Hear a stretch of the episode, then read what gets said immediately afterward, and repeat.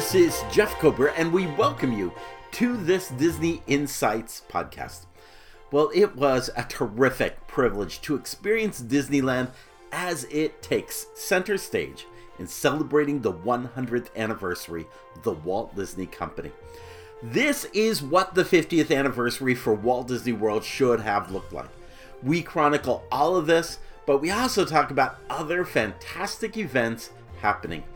Rogers, the musical, is really worth seeing, and San Fransokyo is well underway. We'll talk about it and Indiana Jones, which has been retouched with more chills and thrills than I have seen in the many years I've been on that attraction.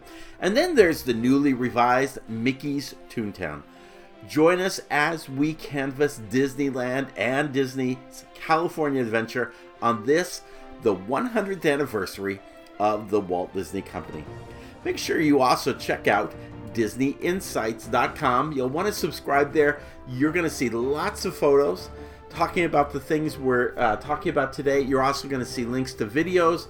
So important. You can also go over to our YouTube channel. If you haven't subscribed there, you should. Lots of great videos there, particularly of the many, uh, the major entertainment offerings that uh, were a part of this celebration. You absolutely have to see them to understand them. Um, it's just so fantastic. So make sure you check out both our YouTube page as well as our DisneyInsights.com page.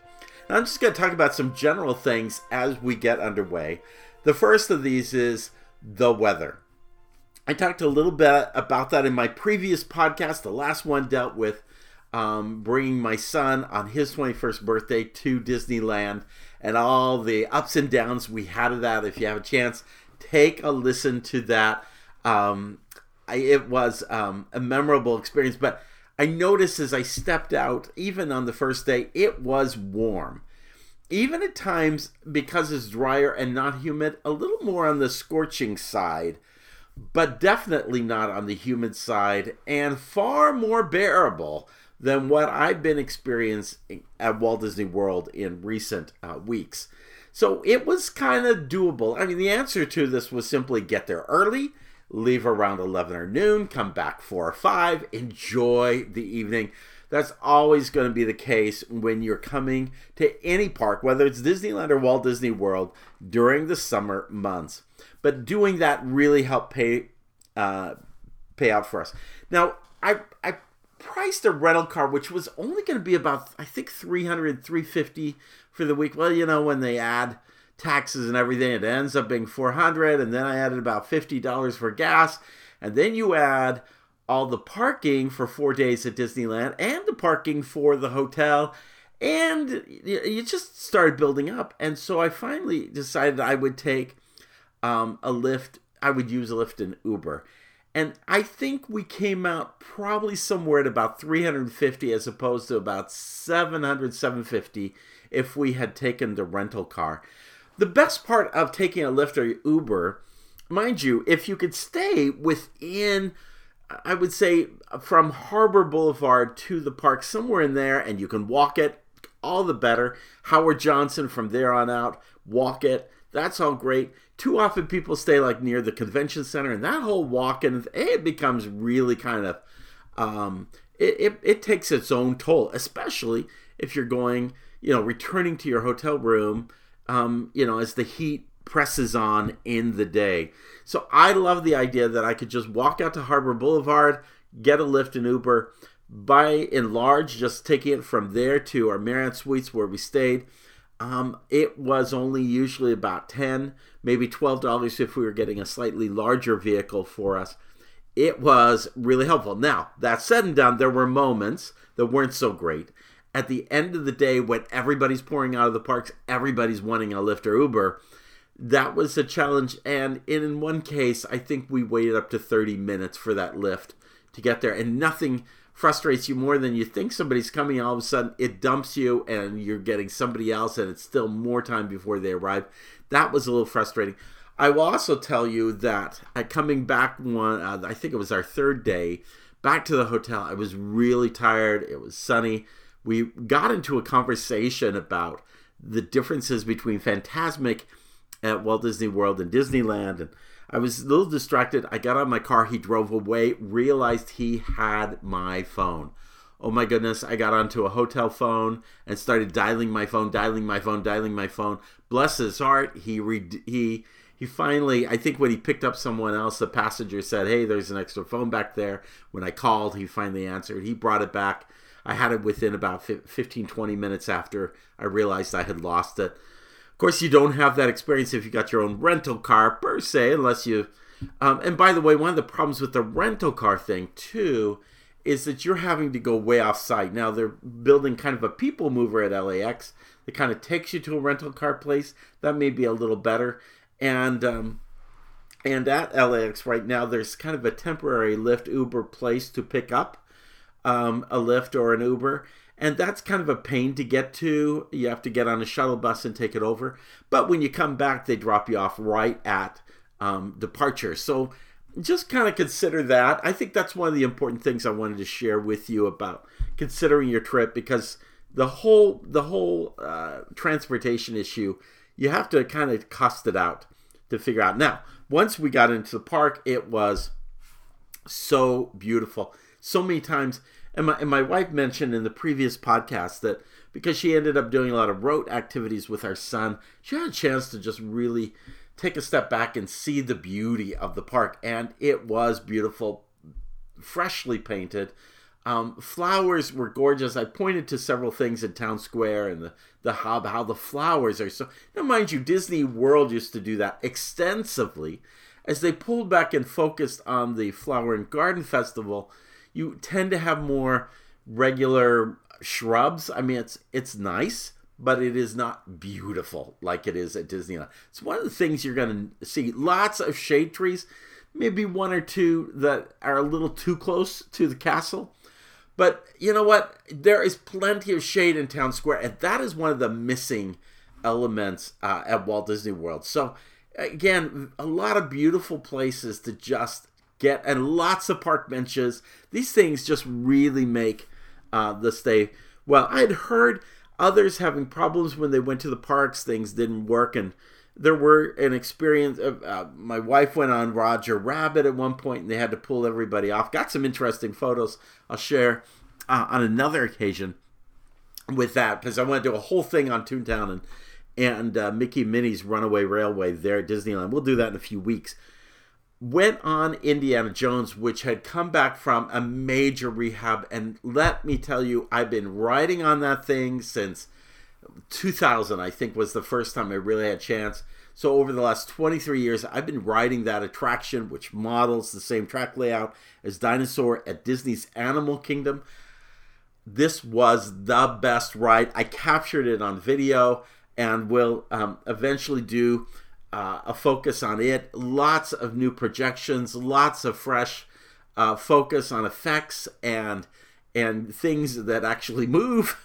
and it really it operated like a gem. It was so fun to go on Indiana Jones and to experience it. It is one of the really best designed immersive attractions you could possibly ever go on. It's a little jolting. I mean, if you're familiar with the dinosaur attraction at Animal Kingdom, you know you get you get thrown around in your seat. But let me tell you, it was truly exciting to go on uh, the Indiana Jones adventure while we were there. Passing around right next to Indiana Jones, they're still working on the treehouse kind of a modified new version of, the Swiss Family Treehouse. There have been lots of rumors, maybe it'd have Encanto. It doesn't. It seems to be a new, fresh take on the Swiss Family Treehouse. Wish it were open. That was my probably my biggest disappointment. Things not open, as well as the French Market, which is being turned into a Tiana's restaurant. I show a picture of um, work being done on on the new Tiana's Bayou Adventure, which is behind uh, the progress being made on the Walt Disney World version. They've already gotten a water tower put up. They were still taking down the tree that sat at the at the top of Splash Mountain, and so um, more to come on that, so to speak. But um, but at any rate, um, those were some of the construction activities. Not really a lot going on in all the parks, but those were some some major um, places. Lots of discussion going on about the crowds, both at Walt Disney World and Disneyland.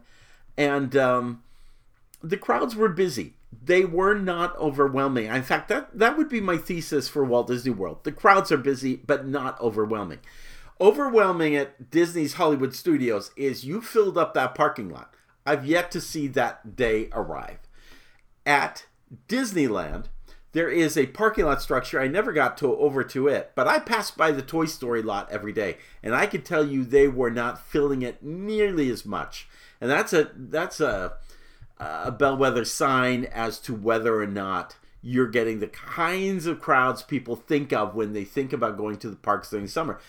Um, I've mentioned that one of the previous times was the uh, 4th of July in 2018 it because they had taken out annual pass holders during that week it was almost that was a dead moment in the parks. Um, i think that there is still again i think the parks are busy but the parks are not at at um, at a full or near capacity experience right now. Um, so i think if you're still looking for a place to go this summer Disneyland, I think, is a great place to go, especially as the weather hopefully starts to cool going into the fall. Uh, one of the new offerings that came out this week was Rogers the Musical, which was a featured musical in the Disney Plus Hawkeye series. And uh, if you haven't seen that video, it's very, very funny. Um, but the music, so they've extended that musical number into a full show and it's about 35 plus minutes uh, in attendance and it was a great it was a charming show. People loved it. It was filled to capacity. There are three ways to attend. You can buy a, I think it's a 30 maybe 40 dollar popcorn bucket and and you get um, first pass at at seating anywhere sitting anywhere when you get in. There is another version which is you can get in at 10:30 and I think at noon they did a virtual queue for the attraction. I I did it. Um, but the problem was on the first day is that the rest of my family wasn't with me in the park. They hadn't entered the park, and if you haven't entered the park, you don't get a virtual pass. You're not eligible. When we did it second time, it kind of moved the the show toward a later time, and we really wanted to see it sooner. So um, we ended up doing a standby. That was in the heat of the day, not pretty, um, and we were at the uh, the second balcony up, so front row, but second balcony up. Still a great show. It's not a superhero villain show per se. It's not a focus on villains. It is more a focus on Steve Rogers and um, Peggy, um, and, uh, and on um, uh, Peggy um, Carter, and it also includes a very funny num- number by Nick Fury when when Steve Rogers kind of comes out of being frozen in ice. He kind of catches him up as to what's going on in uh, in in the world, and it's just a, it's a very cute number. The whole show was just really lovely. I think if I had had a chance to listen to the music and learn the lyrics, I would have absolutely loved it and loved it even more and and would have really enjoyed it all the better. But as it stood, it was a great. It's a perfect complement to Avengers Campus because it sits just adjacent to um, uh, Cosmic um, um, Guardians of the Galaxy Mission Breakout, and then the rest of the Avengers Campus. So it was really it's a really great location for it. They talked about having it go till August. I can't believe that they wouldn't run this much further. I think depending on popularity and how many people are, you know, looking to attend, they can fill those theaters for every show, I think this will be playing for some time. And it's it, those the that theater, the Hyperion Theater, is just great at swallowing up a lot of guests. So um, I I highly recommend that they Pacific Wharf is this little section that has always been in the just in the centerpiece of Disney California Adventure. It's really modeled after um, Monterey um, in um, south of San Fransokyo. This has been kind of turned into San Francisco. uh, based on Hiro and Baymax and and that whole film, and it's it's um it's really an interesting redo. There's a lot of new signage and a lot of new details to it, which kind of makes it a little busier. Sometimes you used to go through the Monterey version of the Pacific Wharf, and it seemed kind of quiet and dead. They are revitalizing the menus, they're revitalizing the restaurants. They were not all ready for us. The Lucky Fortune had redone its menu, and um, I believe that my wife had gotten the teriyaki chicken and rather enjoyed it uh, for lunch. I um, ended up ordering the pork wonton nachos, which is hoisin glazed pork, cheese sauce, spicy aioli, pickled cabbage, jalapeno, and toasted sesame. I don't know what I was thinking when I ordered this thing. It was, it was greasy. It was gross. It was too hot, too spicy. It was everything it ought not be. I, I was really bummed out. I had hoped to come back for a Baymax macaron I don't know why Walt Disney World doesn't do macarons, but Disneyland does, and and I wanted to check out the, the Baymax macaron, which is filled with chocolate hazelnut spread and buttercream. Um, I think it's going. They're still finishing the bridge, uh, redo of the bridge, which is like the Golden Gate, but with the San Fransokyo look.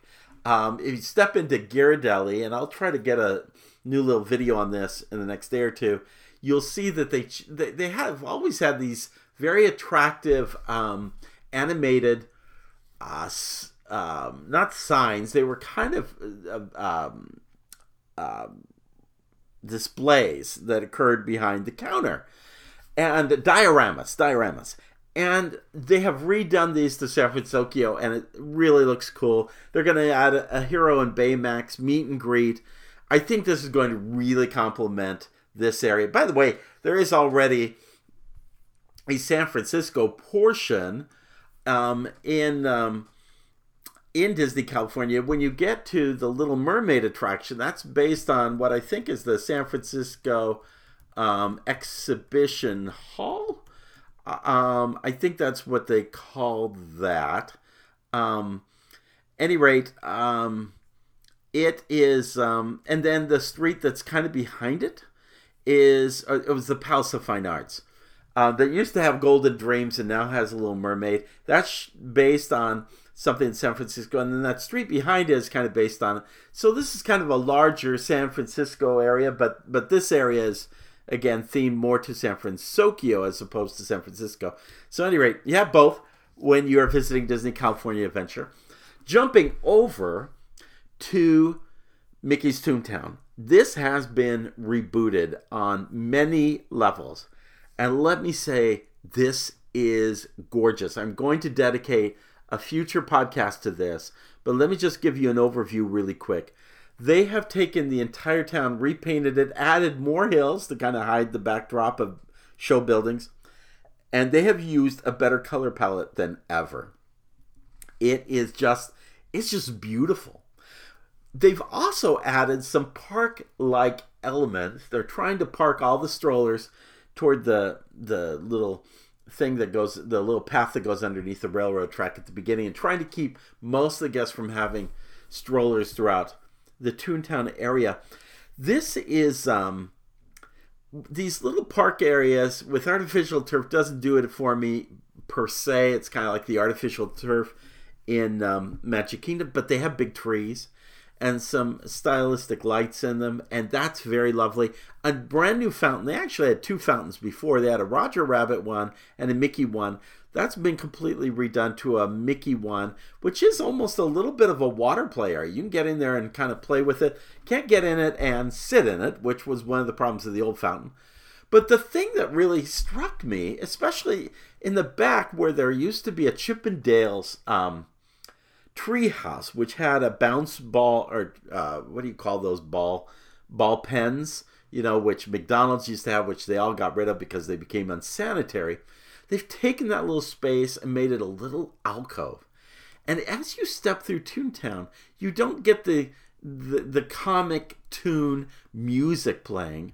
What you get now is you get much more of a softer, more peaceful, park like feel of music. And it just makes the whole place seem more relaxing, more inviting. Very cool.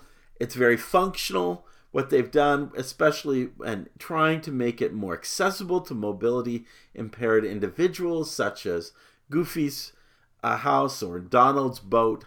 Um, just fantastic. And then the new centerpiece of this is El Capitan, not El Capitan, but El CapiToon Theater and Lobby, which then um, becomes the foyer and entryway into Mickey and Minnie's Runaway Railway there. Let me say, this is a better home for Mickey and Minnie's Runaway than the Chinese theater. And that's probably because I had this bias for why didn't you keep the great movie, right? But it really the the the lobby is a whole study in of itself that is an homage to Mickey Mouse and a very fun, playful, beautifully done, beautifully designed approach. It is so nice. And um, the whole of it is just really great. Made some Roger Rabbit improvements, uh, maybe a little more of a politically correct Jessica Rabbit, but I don't think that's a bad thing having her more as a detective than um, than a um, uh, shoulder strapless um, singer. any rate, it is the subject of another podcast. We'll come back to it, but I just wanted to give you a hint that this is very cool. I'd be really surprised. Tokyo Disney has Toontown as well, just like this it's a complete flop or reverse. They kind of took the design and moved it so Roger Rabbit's on the other end instead of that. At any rate, if they don't redo it and add Mickey Mickey and Minnie's Runaway Railway, I'll be really surprised uh, by that. Now, let me get to the the the piece de la resistance, the hundred years of Disney celebration. Disney chose to make this, especially early on, the focal point there's supposed to be a focal point of the 100 year celebration of Disney at Epcot. We'll come back to that in a moment. But this, I'm telling you, bunting, medallions everywhere in both Disneyland and Disney California Adventure. Lots of places you can get a photo to to take a selfie with something that celebrates the as opposed to just the 100 sculpture uh, the 100 um, signs that you kind of seen in the four parks at Walt Disney World. Far beyond that. Very, very impressive. Mickey and the gang are costumed. If you haven't seen the, the little video I have, go to Disney Insights. My son Preston dealing with Donald and Daisy. They're dressed in their 100 years uh, costumes. Um, there is retail everywhere. There's retail in most places at Walt Disney World, but at Disneyland, it's at another level. Lots of choices, retail choices that have at least haven't yet been introduced at Walt Disney World, and really fun, nice stuff. And I haven't been a real big fan of the silver and purple look and feel. Fortunately, they've added other kinds of things that have made it really, really very cool. In the Great Moments with Mr. Lincoln Theater, there's a hundred years exhibit. It was a little on the side of it felt like let's get a bunch of bulletin tack boards and put some pictures up. And they're interesting pictures.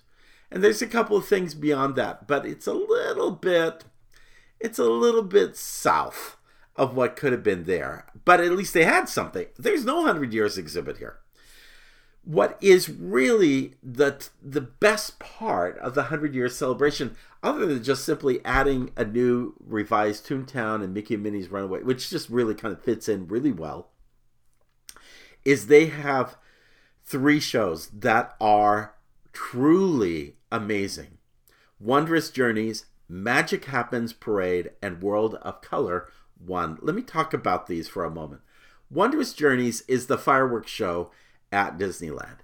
And it just it just rolled through with one stunning piece of music and fireworks. It just one thing after another. The uh, not at the beginning you hear um, Snow White singing "I'm Wishing" with Aurora. Um, I wonder, and and you have this mixed medley of that. Later on, you have a medley of Hercules and Hunchback and Moana, I believe. Maybe there was a fourth there. Um, but and, and all of these things bring out fi- uh, fireworks with them. Rather than Tinkerbell coming through this, they had the Blue Fairy at one point, and their their ability here is to actually move those characters back and forth instead of just one time down the rope, so to speak. They had the Blue Fairy at one point, and then in another point, they had Baymax, all suited in armor, soaring through with what seemed to be pyro coming out of his feet to provide propulsion. Very, very cool. Both of those. There was a beautiful, sweet number towards the end of Dos Oruguitas, which is the two caterpillars song from Encanto. The only disappointing thing is, of course, Sleeping Beauty's castle is not a tall castle for all those projections, but what they had in projections was great, and what they had in fireworks was superb. Um, my favorite fireworks of all time probably has always been the 50th anniversary fireworks that was hosted by Julie Andrews. I think something like that with Julie would have been great here. But but this is close if not tied to that piece. The projection additions compared to that original one, actually, over time they added some projections to it, but not in the original 50th anniversary run. Uh, you have to make sure, and this is a little difficult because they don't do fireworks. You don't assume fireworks every night. Summer, they seem to be doing fireworks every night, but as you get into the off season, they do not do fireworks every night. And so um, they do a projection show, but they don't add the fireworks. So make sure you you're you look ahead to see which night are the fireworks and make sure you have a chance to see that. The second thing is kind of not a Disney 100 thing, but it's become a Disney 100 thing. It's the Magic Happens parade, which actually kicked off before COVID, but it only did, I think, less than a week, maybe four or five um, uh, showings, and then because of COVID, it was it it just ceased uh, for a very very long time. And then when they introduced these other two shows, they added this as, as to be reintroduced and I had seen some video. I'd seen some of the music at the beginning, some of the dancing at the beginning. Was not impressed. Not thinking this is as good as sounds. Um, uh, the uh, uh, what was this uh, sounds parade that they had previously, which was really really solid. However, having watched this thing all the way through, oh my goodness, there was this Moana float that came through with Moana on it and lots of other pieces to it. But there was a wave, and in the wave were these projections or these this kind of LED screen, but but under kind of glass or or uh, clear plastic of of the sea in movement and the ocean in movement, just like in the film. Very clever. I would have loved to have seen this towards nighttime. They had a Coco float, which had it was so cute because they had the marigold bridge that takes you from um, the this life to the next life, and they had the dog coming at one point leaping through, and then he he uh, he leaps through again in this in in his afterlife phase. My favorite piece, probably one of my favorite pieces, tied with these two pieces together are tied when was the last time anybody cared about Merlin and Arthur? And here they were from Sword in the Stone with the stone, pulling out the sword, Merlin dancing kind of crazy. It was so fun, so cool. By the way, it, the only thing that would have made this parade even perfect would have been a Robin Hood float. Have you ever noticed how many people, at least at Disneyland, but I've also seen with Walt Disney, people wearing Robin Hood t-shirts. I'm telling you, we are overdue for a Robin Hood float in a parade. And um, but the last float, which equally was stunning, was a Sleeping Beauty float with the three fairies kind of hovering up and down in a circle in the front of the float, a castle in the back with Aurora and Prince uh, Philip uh, hand in hand, her dress done in a way that shimmer the shimmer of the dress gave back and forth to blue and pink. And all of these um, medieval banners hanging off the sides of the float everything in done in gold trim Oh my goodness, this was a stunning parade and so much fun. Characters all over, um, greeting guests right on the street. Lots of dancers, really talented dancers. This was, this was truly one uh, sensational parade, is what I was trying to think of earlier. Sensational Parade was a fantastic parade, especially with its Mary Poppins float. This is equal to that parade. They probably had a better track than this one, but the floats here are pretty, pretty impressive. The last piece that I think has to be mentioned is the World of Color one. Now, I had seen the World of Color show. I'd seen even the the holiday version of World of Color. I saw the one that came out um, during Disneyland 65th, which with, Patrick, um, what's his name, uh, Doogie Howser. Eh, uh, I'm telling you, that was a disappointment. And even the original one, while you're stunned by the beauty of these fireworks, that the original show just went on and on and on. This show was just the right length. It it um, began with a little elemental preview. That that didn't do much for me, as, although I think elemental is worth seeing. Um, not your typical songs. Thank you that I could see three shows that did not include part of your world or be our guest or um, um, under the sea. I just needed something different. This one went right into after its intro uh, went into the world of color one suggests just one person or just one drop or just one can make all the difference in the world that type of thing pocahontas um, what difference can i make with mother willow kind of went through that and then she goes into her um, musical number very cool there was a soul jazz piece i sat there listening to this watching this soul jazz piece and i thought if walt could have seen this this is what the Fantasia, this is what Fantasia would have looked like with water. It was just stunning. There, they have really come up with more amazing ways to do special effects with water and light than you can possibly imagine. Um, the I'm Not Fine number from Encanto, that was beautifully rendered. But, the, but then later on, we go into a Mulan number and this actually takes you to the mountain avalanche scene. And they recreate the avalanche using water and white light. And it was so clever and so well done. Um, then they went to a Moana Heart of Te Fiti, where you see a projection of her holding the heart. It's kind of almost a laser version. She drops it. It you see it go under the water the way it felt like you know, the way the fountains went, it felt and the mist felt like you were under the water. It just went through a whole piece. So clever. And then you have two pieces which were just standouts at different times. One was Star Wars, so cool, so well done.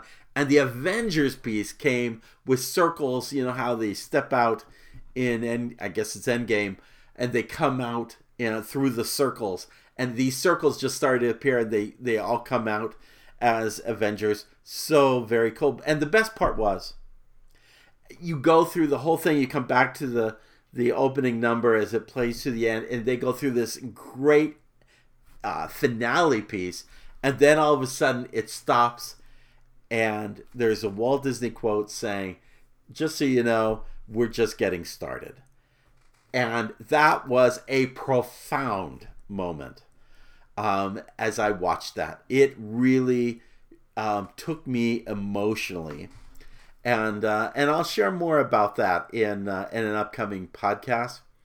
Uh, but uh, man, that was that. All three were so fantastic. Well, I have to say, my whole Disneyland experience, while there were challenges, and while nothing was perfect, it really was superb on so many levels. And if you're considering a Disneyland visit, please consider also reaching out to David and Leah Zanola because they can help you make the plans for that trip and save you money and find the best options. You want to navigate that hotel thing, you want to navigate the airline you want to, you know, because you have different airports you could be coming into. You could, the whole thing I talked about with rental cars and all that. David and tickets and all that, they really know how to help you with that. So take a look at that. I also want to take, you can't talk about Disneyland without talking about Jim Korkison. I've talked about him on some previous podcasts. Oh, please, please go to GoFundMe and see if you can't make a direct contribution to Jim Korkis. Or join our Patreon group, the Wayfinder Society, and everything in 2023. All donations to the Wayfinder Society will be contributed to supporting Jim at this very difficult time. He has had so many health related issues. If if you if you can't financially find a way to do it, then simply be among the first 100 people to subscribe to Disney Insights, subscribe to Disney Insights on YouTube, and join our Disney Insights Facebook group page. And I'll make a contribution for every time you do all three those things. So please consider those one way or the other. You can help Jim and um, and help make a difference for someone who truly has embraced the, the joy of Disney through his writings for so many years. Well, that does it for this Disney at Play podcast. Thanks for joining us. Thanks for being a part of Disney Insights again. As we've said before, always follow the compass of your heart. Have a great day. We will see you real soon.